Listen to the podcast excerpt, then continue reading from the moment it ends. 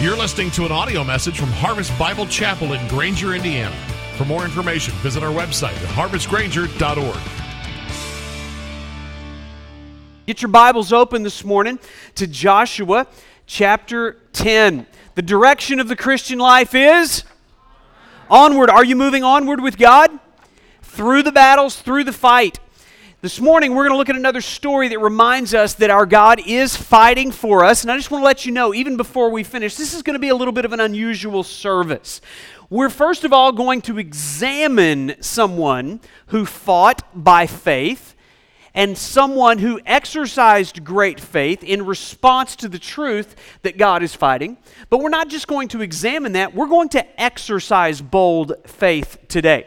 I want to give you the point of the message here up front. It is this God moves in response to bold faith to change impossible situations.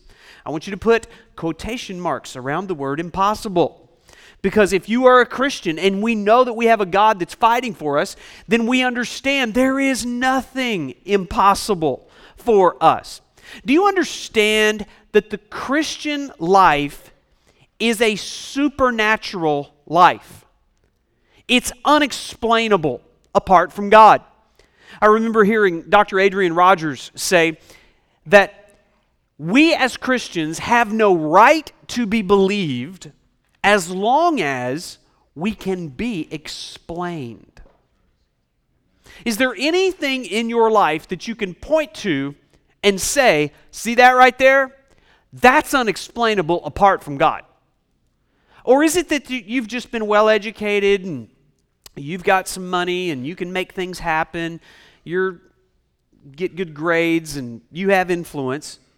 Or is it that you are living a life that is absolutely unexplainable apart from a supernatural God breaking through and winning some battles for you?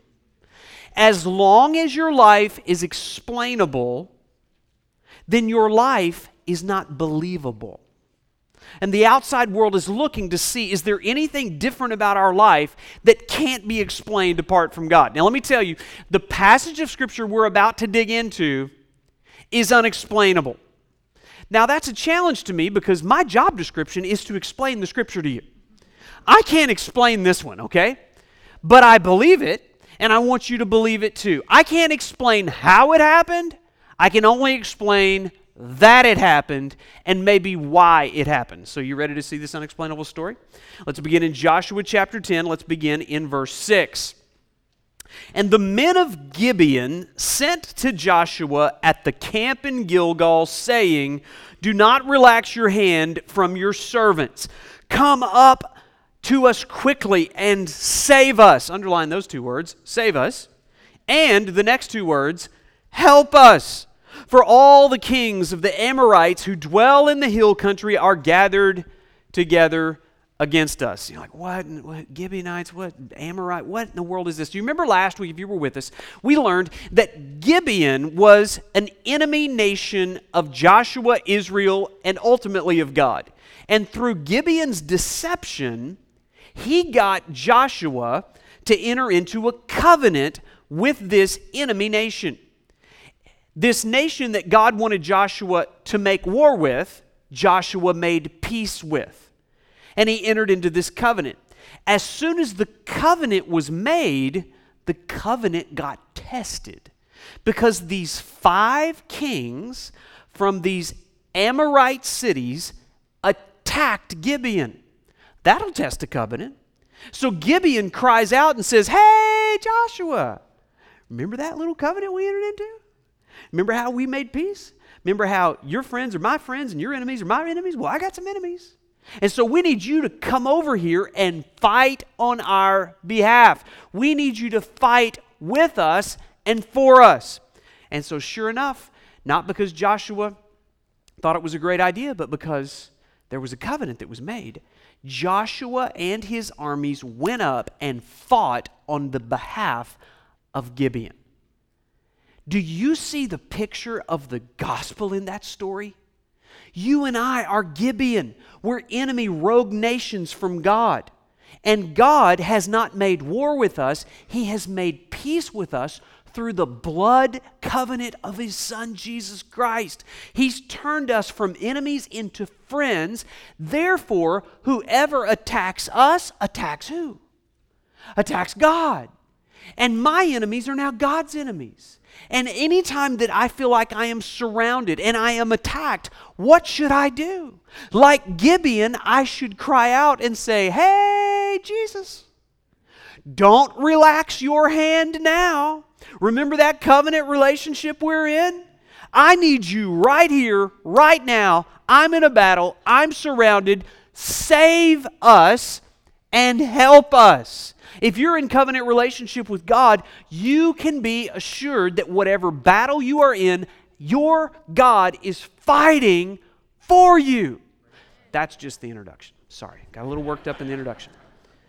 Here's the first thing I want you to see bold faith acts upon the promises of God. Let's see what happened here in verse 7.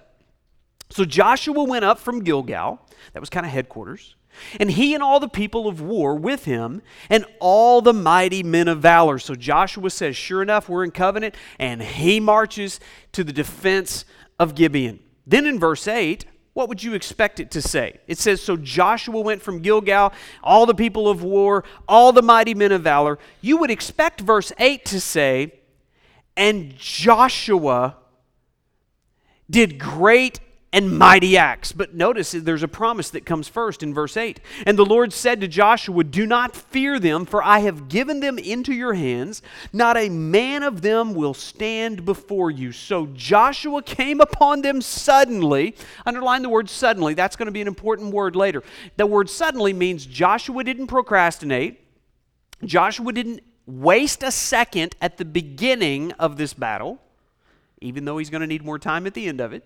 He didn't waste any time at the beginning. Suddenly, having marched up all night, the word up is significant there. It's actually an elevation change. He actually marched 15 miles uphill with those mighty men of valor in the dark. It says all night from Gilgal.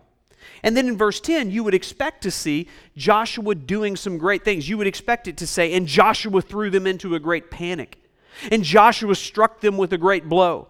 And Joshua chased them by the way of the ascent. And Joshua struck them as far as that hard name and the other hard name. But that's not what it says, is it? Who did all this? It says in verse 10 it was the Lord. So who's fighting? Joshua or the Lord? The answer is yes that Joshua's fighting and the Lord's fighting, and the Lord is fighting through Joshua. That's a great lesson for us. Bold faith acts upon the promises of God. God gave Joshua a promise. The outcome has already been predetermined. You're going to win the battle. Now, knowing that is a lesson for us.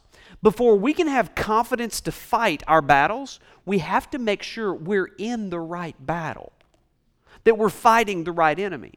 And so God sends Joshua with great confidence, saying, There's a promise. Not a man will be able to stand against you. And so, as we talk about faith this morning, bold, audacious faith to stand against the enemy, we need to first of all hear the promises of God. We need to be assured of the Word of God acting in us. Before we can act in faith, the Word of God has to saturate my mind and my life. This is the way it works. From the New Testament, we understand that faith comes from hearing, and hearing through the Word of Christ. So before you can act in faith, before you charge hell with a water pistol, before you engage the enemy, you need to be commissioned by God, a word from God to say you're fighting in the right battle. Here's the way it works. If faith comes by hearing, then we need to understand hearing God's word is what initiates my faith. Without a word from God, all you're doing is wishful thinking, or at worst, fortune telling, which is an abomination to God. It's not that I'm going to create some desire of my heart to make my life easier or, or get rid of people that annoy me or, or change my situation or circumstance so that I'll have an easier life. No, I will only exercise faith in what I've heard from God. Hearing God's word initiates faith, and then praying God's word activates faith.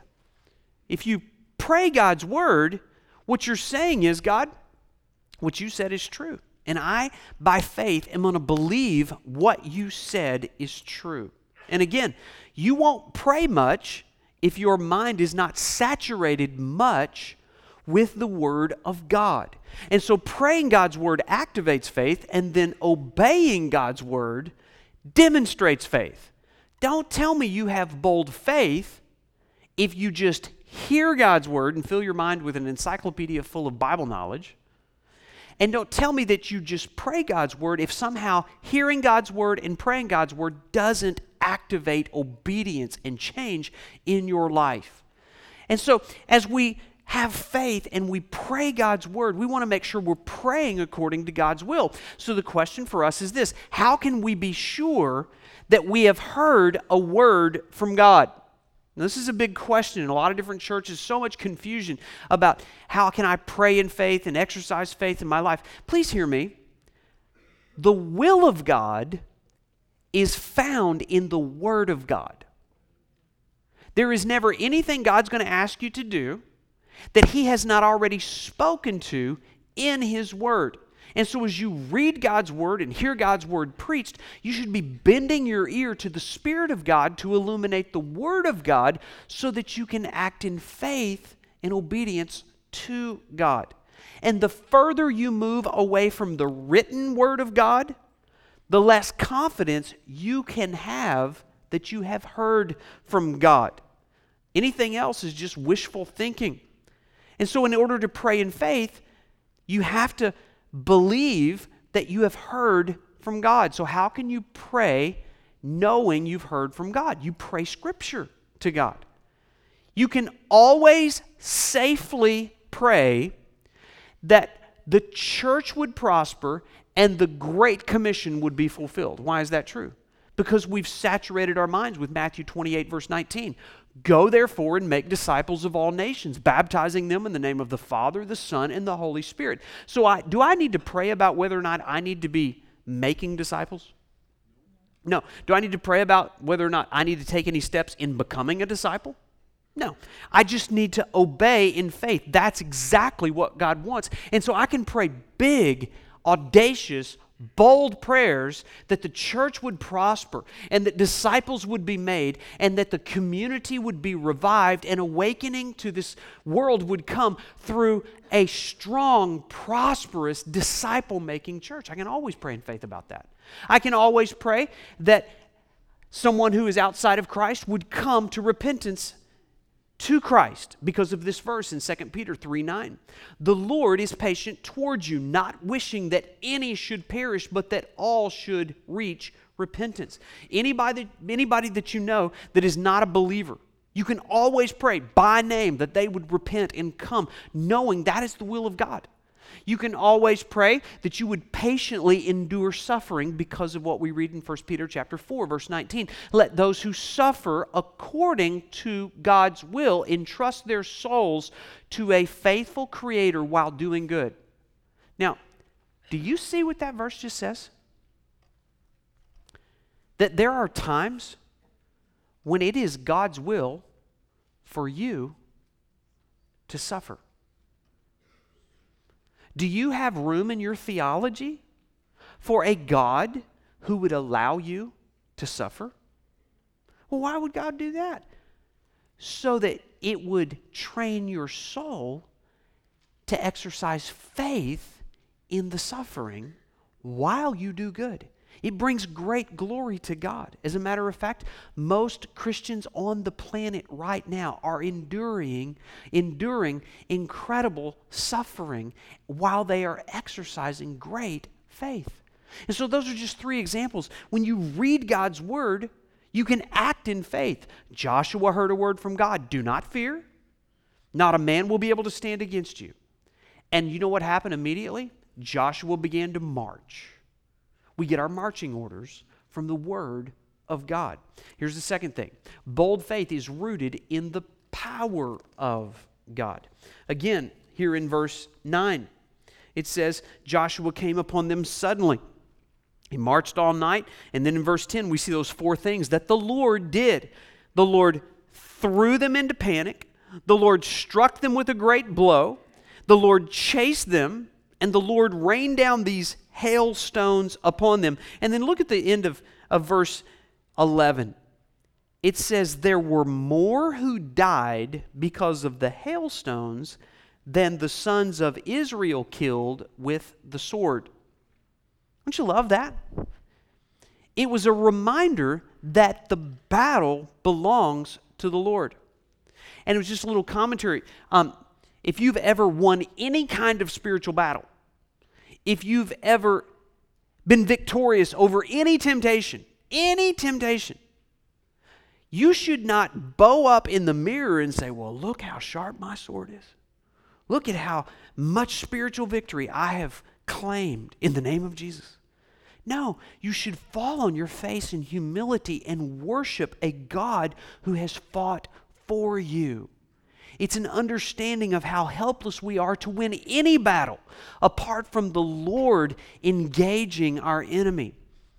There were more that were killed by the hailstones that the Lord did miraculously than those who were killed by the sword.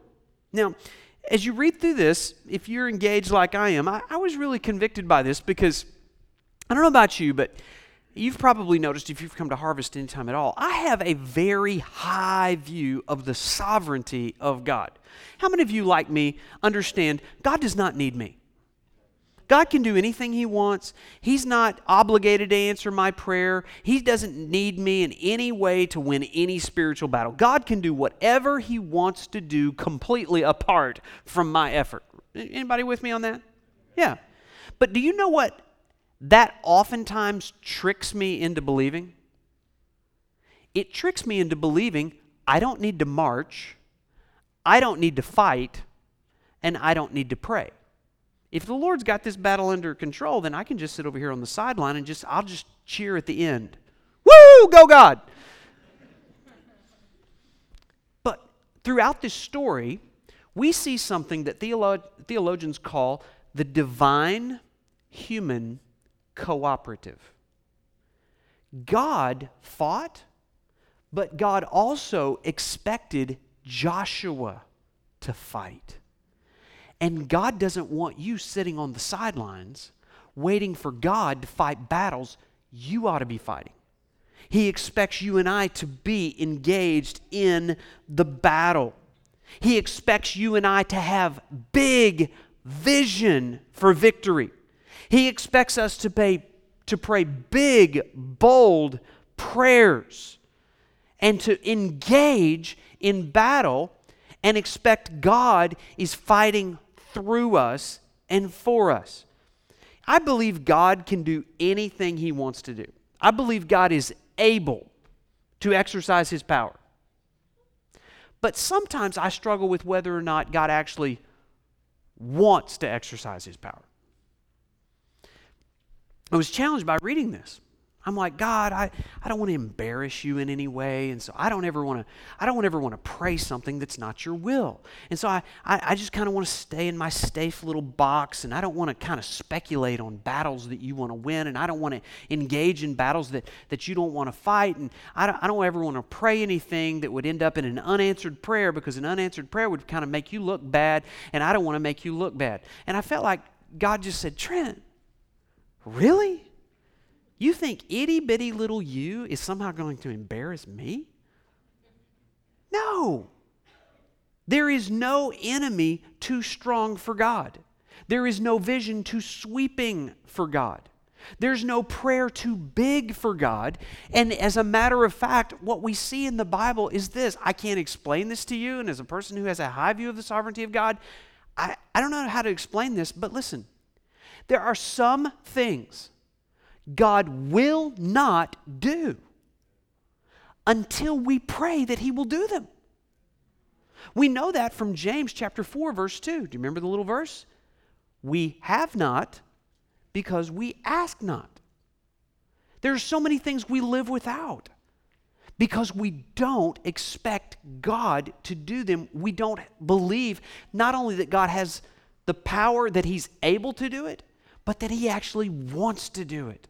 And so, bold faith is rooted in the power of God. And then the third thing is this bold faith believes God for the impossible. Now, I want to read to you something in the Bible that's going to challenge your faith. I said early in the message that the Christian life is supernatural and unexplainable. I want to read to you something that I do not have the ability to explain to you, but it just simply says in verse 12 Joshua spoke to the Lord. Isn't that great? First, the Lord speaks to Joshua. That's always the sequence. God initiates. And then Joshua responds by speaking to the Lord. In the day when the Lord gave the Amorites over to the sons of Israel, he said in the sight of Israel, here was Joshua's prayer Sun, stand still at Gibeon, and moon in the valley of Ajalon. And the sun stood still, and the moon stopped until the nation took revenge on their enemies. So Joshua's fought this battle all day.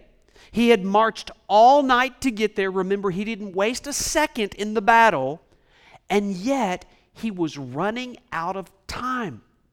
And he prays a prayer for God to send the battle into overtime.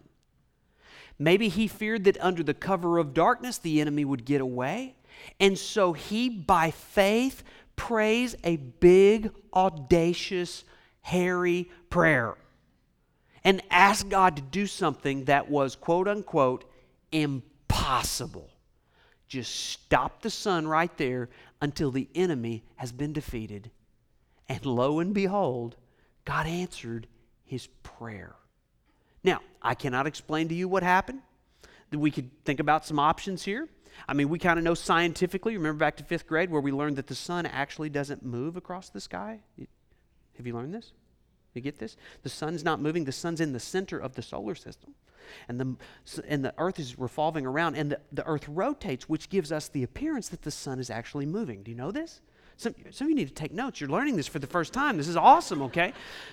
And so, but we still use the language, right? We, we love to talk about the sunrise and the sunset, even though we understand it's just the earth rotating, right? So, the most obvious explanation, just kind of on the surface, we would think that if the sun stood still in the sky, what does that imply about the rotation of the earth? The Lord stopped the rotation of the earth, which is a little hard to believe. Because, I mean, wouldn't that just create like a big jerk and we'd all fall down?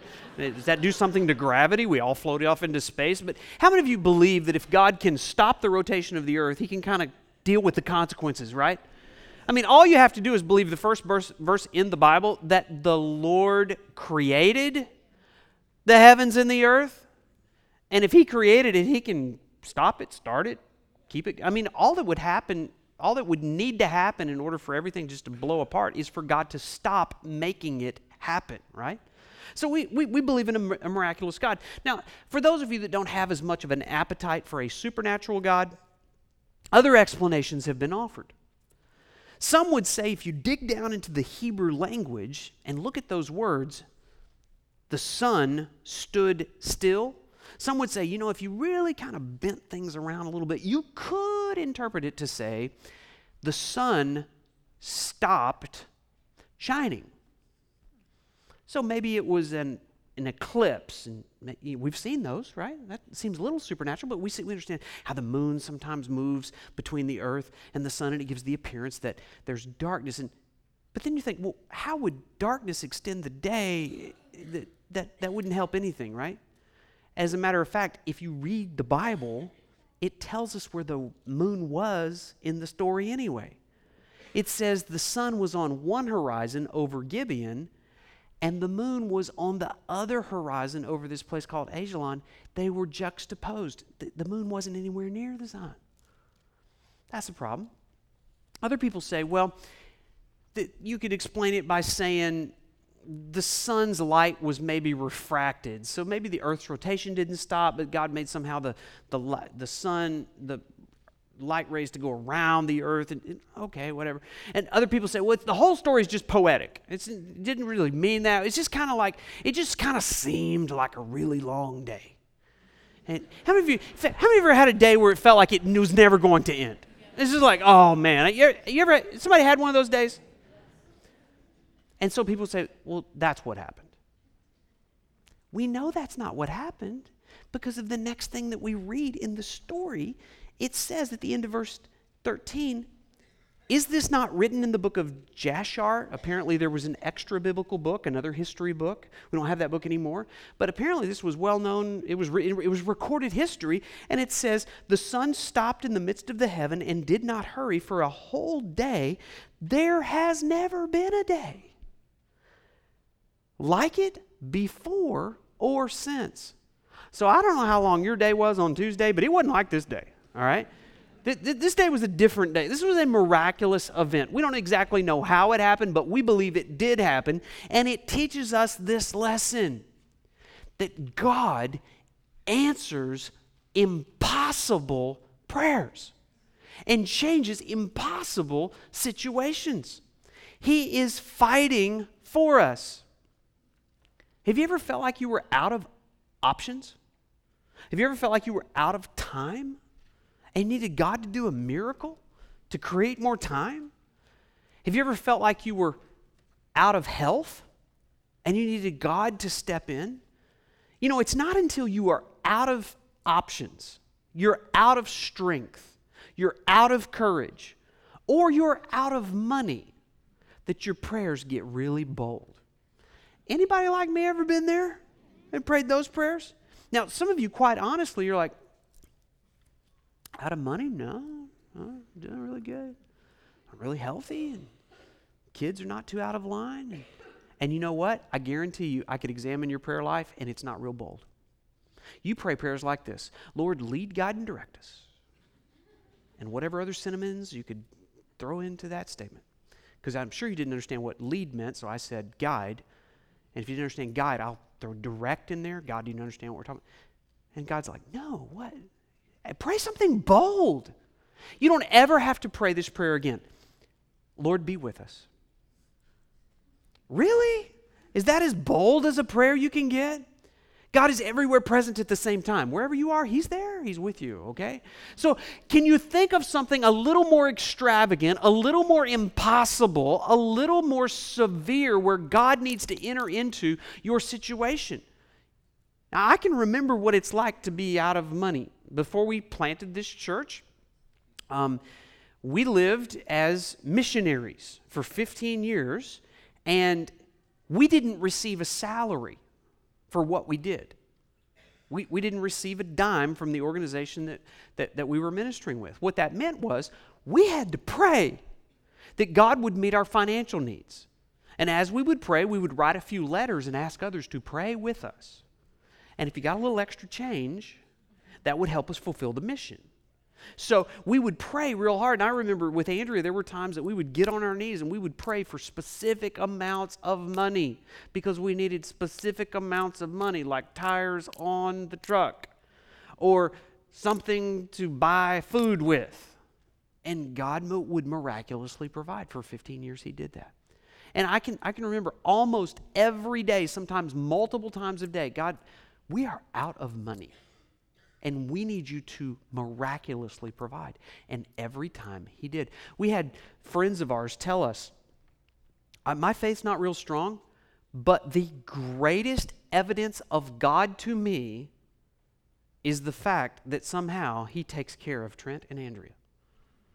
Because I'm watching the way you live, and it's impossible for you to live that way. Yeah, it is, apart from God.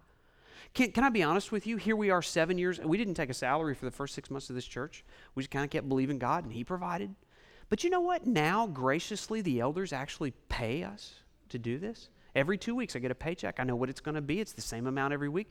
But do you know, I find myself not praying as much that God would meet our financial needs. If you have money, your money does what God can do. If you have health, your health does what only God can do. But when you are out of money and out of health and out of time and out of love, what do you pray? Help me. I need it now. And God, if you can make the sun stand still, you can meet this need. And He does it every single time. Is there anything unexplainable in your life that you can point to and say, see that right there? That is only because of God. If not, maybe God needs to get you to a place where you're out of options.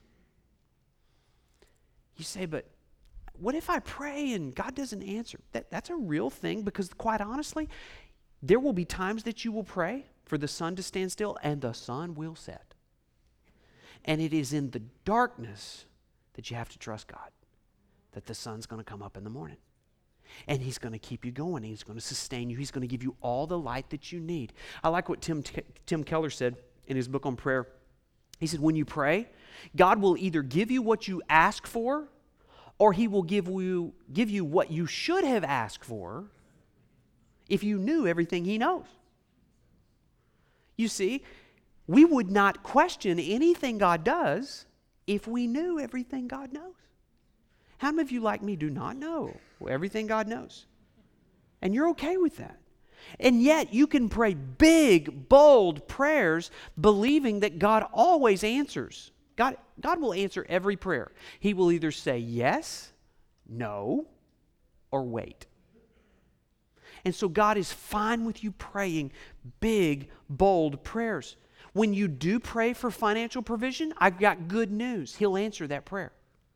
He will either give you money or He will give you contentment to live without the money. Because He knows what you really need is contentment. Because contentment solves problems money can't. When you pray for health, He will either give you healing. How many of you ever prayed for somebody and God healed? Anybody? You, somebody prayed for you and it's like, man, that just cleared right up. God, God healed me. That's great. See the hands around here? God does miraculous things. But how many of you ever prayed for somebody and they died? Does that mean that your faith didn't work? Your faith was broken? No. Sometimes God gives healing and sometimes God gives peace and gives trust. Sometimes when you're praying for protection and the threats against you are real and you're worried and you're anxious and you don't know what you're going to do, sometimes God removes the threat and sometimes God answers the prayer by giving you courage to stay in the face of the enemy and fight the battle. Sometimes you pray that God will fix your spouse. How many of you have ever been a spouse who got prayed for because you needed to be fixed. Raise those hands. I, was, I see those testimonies. I know that I see the stories out there. I can tell some of the, I will not call names, but you were the spouse that God prayed for that needed to be fixed, right? Sometimes God fixes spouses, and sometimes He gives you love for the spouse that needs to be fixed and gives you forgiveness and mercy and grace. Because God answers the prayer according to His will, not just to make your life easier. God is not obligated to do anything. And yet, this is the good news. The greatest miracle in this story is not that the sun stood still. I want to show you the greatest miracle. Look down here at verse 14. It says, There's never been a day like it before or since when the Lord heeded the voice of a man. That's the greatest miracle. That somehow a holy, infinite, all wise God would somehow bend his ear to this part of the universe, to the neighborhood where you live, and hear your desperate cry for help. That's a miracle. And if God would listen to your prayer and have the ability to listen to the prayers of all those who would cry out to Him in impossible situations, what is keeping you from praying? What is keeping you from asking God to do big things in response to your big, bold, audacious faith? The way we're going to conclude the service is by walking you through a little exercise. Now, as you came in, you should have received a bulletin. Did you get that bulletin? You need this. You need the notes inside of there. If you turn those over, there's five steps on there. We're going to take some times to put pen on paper and to actually create some prayers that require some faith. If you didn't get a bulletin on the way in, if you don't have that piece of paper, we've got some ushers. Just lift your hands and we'll get this piece of paper to you. Everybody needs a piece of paper. Guys, come all the way to the front. Come all the way to the front, guys, and then hold your hands in the air. And we want to get this piece of paper to you because we're going to f- complete this paper as we finish the service. I want you to see the first thing here. This is our sun stand still prayer. Here's the first thing identify an impossible situation you're facing right now. And please understand, Jesus said, nothing will be impossible with God. Luke 1 37. What is the impossible situation that you believe needs to change in your life? Let me give you some suggestions. Some of you have broken relationships. Maybe it's a marriage, maybe it's a spouse, maybe it's a child, maybe it's a parent. I know some teenagers in this church that are praying for their parents because they are pursuing a divorce. That's an impossible situation, and you want God to change that situation. Some of you parents are praying for some kids that aren't praying for you because their hearts are hard and cold and they're running away from God. Pray that God would turn those hearts. For some of you, it is financial provision, career aspirations, spiritual awakening in your heart, in your marriage, in this community, in this country. That's a prayer that's a big, bold prayer of faith, and we believe God can answer that prayer. Some of you need physical or emotional healing. Some of you have loved ones that are far from God. You want to pray that they'll return. Some of you need strength to face temptations that you have fallen to over and over and over. Finding and loving a spouse for a lifetime. For some of you, the problem is finding them. For others of you, the problem is keeping them once you found them. You want to pray that God will enter that situation. Or ministry resources and opportunities. Part of my big, bold praying is that God would provide for this church that needs more pastors and needs more small group leaders and needs a pastor with more wisdom than he has and more square footage to put the people that are showing up so we can make disciples. Big, bold, audacious prayers. What's the impossible situation you're facing? I want you to begin to write that down. And then write it out with specific wording.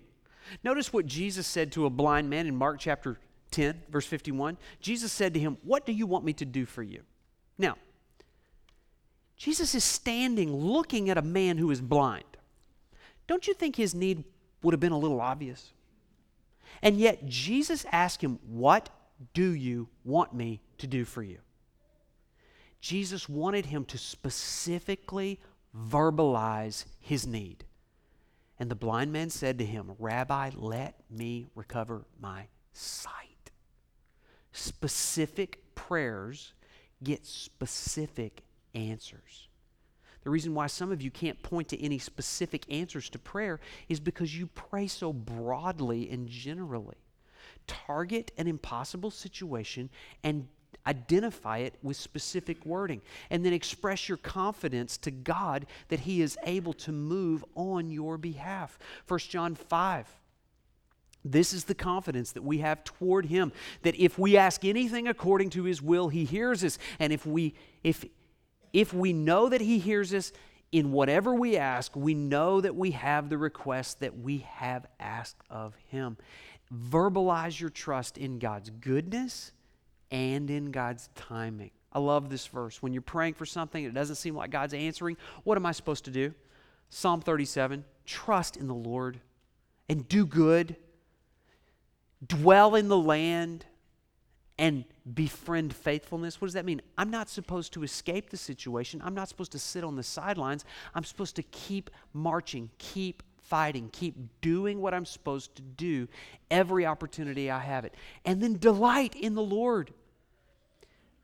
Don't just delight in the gift, but delight in the giver. And He will give you the desires of your heart. And while you're waiting, commit your way to the Lord, trust in Him, and He will act. Trust God for His goodness and His timing. And then finally, thank God for the answer. You say He hasn't answered yet. Thank Him anyway. Thank Him in faith. And don't just thank Him for the answer, but thank Him for the patience he's providing you while you wait. 1 thessalonians 5.18 give thanks in all circumstances the good and the bad for this is the will of god for you. Does that mean it's the will of god to change my circumstance? No it's the will of god for you in your circumstance. Whatever you're facing you can believe that's god's will for you until he changes it. And so i want to give you time to finish this what we're going to do, it is currently 12:15. I want to give you time to put pen on paper and then to offer your prayers up to God before you leave this place. Don't be in a rush to get out of here. We're not going to have a formal dismissal of this service. Okay? We're not going to sing. In a minute, I'm going to pray for you, but I want you to take as much time as you need to get specific to the Lord about your faith and about your impossible situation. Okay? Now, around 12:30, for those of you that have children, we will begin to auction them on eBay if you're not there. but I want you to take as long as you need and you can be dismissed whenever you feel like the Lord is finished with you. For some of you, you're in some desperate situations. And you don't just need to offer these prayers to God, you need to gather some people around you. If you're here as a spouse, a married couple, as a family, you might just want to go and get with your family. Some teenagers, you may want to go find mom and dad and sit and take some time right now before you leave the service and pray that God would do some impossible things in your life.